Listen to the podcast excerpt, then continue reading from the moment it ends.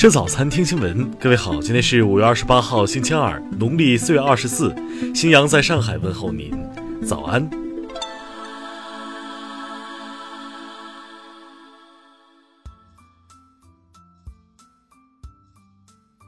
首先来关注头条消息。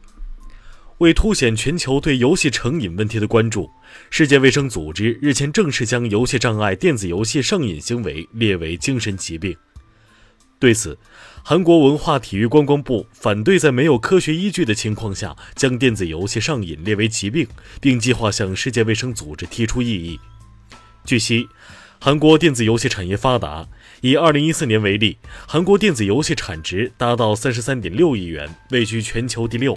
占韩国文化输出近一半的产值。韩国自1998年开始，除了对网络游戏产业巨额投资外，在政策上也给予极大优惠。如今，韩国网络游戏产值已提升为韩国经济支柱之一。听新闻早餐知天下大事。昨天。商务部决定对原产于美国、欧盟、韩国、日本和泰国进口的苯酚实施临时反倾销措施。今年前四月，规模以上工业企业利润同比下降百分之三点七，与三月份相比波动较大。从平均增速看，三四两月利润平均增长百分之五点零。国家发改委发布通知。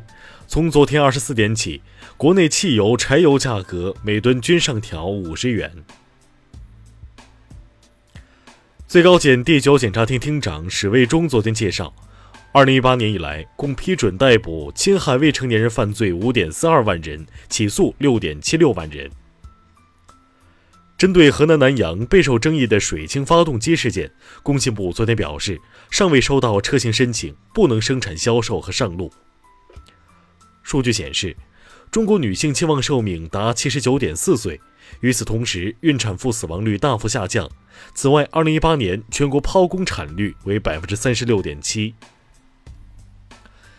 昨天，教育部发布通知，要求各高校对现行科研项目、科研资金、科技成果转化等管理办法开展全面自查，于六月三十号前完成政策清理、修订与制定工作。经国家卫健委专家组认定，江苏东台市人民医院丙肝病毒感染六十九例事件系消毒不规范造成，目前已有十六名相关责任人被问责处理。下面来关注国际方面，奥地利国民议会二十七号召开特别会议，通过反对党社会民主党提出的不信任案，总理库尔兹被罢免。安倍晋三昨天与特朗普在东京举行首脑会谈，双方确认日美同盟关系，但会谈未就日美贸易谈判中双方关心的实质性问题达成一致。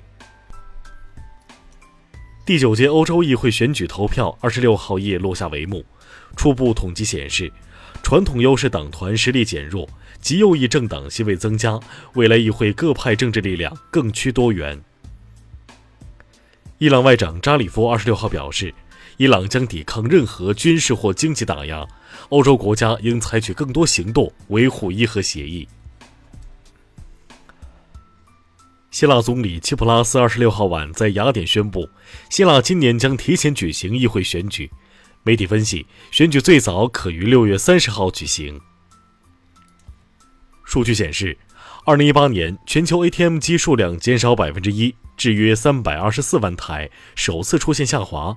分析认为，这是源于移动支付的发展与金融业的整合。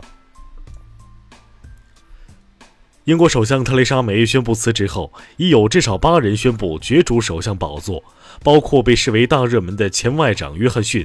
据预测，最终参选者可能有逾十人。泰国媒体报道称，当地政府拟对国际旅客收取旅游税。每个人不会超过一百泰铢。目前这一计划正在调研阶段。下面来关注社会民生。二十六号，有网友称聊城东昌府区教师招聘考试中有教育机构押中教师招聘考试百分之七十原题。当地相关部门对此表示，已成立专案组，目前事件正在进一步调查中。昨天。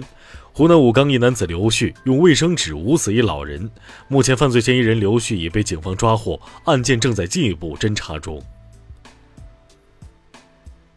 黄石交警近日在检查一面包车时，发现车内坐满了人。当交警责问共载多少人时，司机沉默不语。这时，车上一小女孩却抢答，表示一共七人。最终，司机被罚。近日，网上有声音称杨丽萍与福建漳州舞台坍塌事故有关联。二十六号，杨丽萍公司发布声明澄清，称从未给过任何授权。近日。泉州一男子吴某酒后因车费问题与司机发生纠纷，在公交车等红绿灯时殴打司机，致对方轻微受伤。最终，吴某被依法处以行政拘留十天。下面来关注文化体育。昨晚，非法世界杯官方公布了中国女足参加法国世界杯的最终二十三人大名单，王霜、王珊珊和吴海燕等名将领衔。昨天，第二十四届 LG 杯世界棋王赛本赛三十二强战在韩国战罢，柯洁执黑一百一十五手速胜螺旋，率先挺进十六强。昨天，因涉嫌伪造虚假文件，私自颁发牌匾和证书，中国国学院及其下设的中国国学院数字全息研究院被北京市民政局依法取缔。美国洛杉矶警方日前表示。漫威之父斯坦李前经纪人摩根因涉嫌虐待、欺骗、盗窃及非法监禁斯坦李于亚利桑那州被逮捕。以上就是今天新闻早餐的全部内容，请微信搜索 xwzc 零二幺，也就是新闻早餐拼音首字母再加数字零二幺。如果您觉得节目不错，请在下方拇指处为我们点赞。一日之计在于晨，新闻早餐不能少，咱们明天不见不散。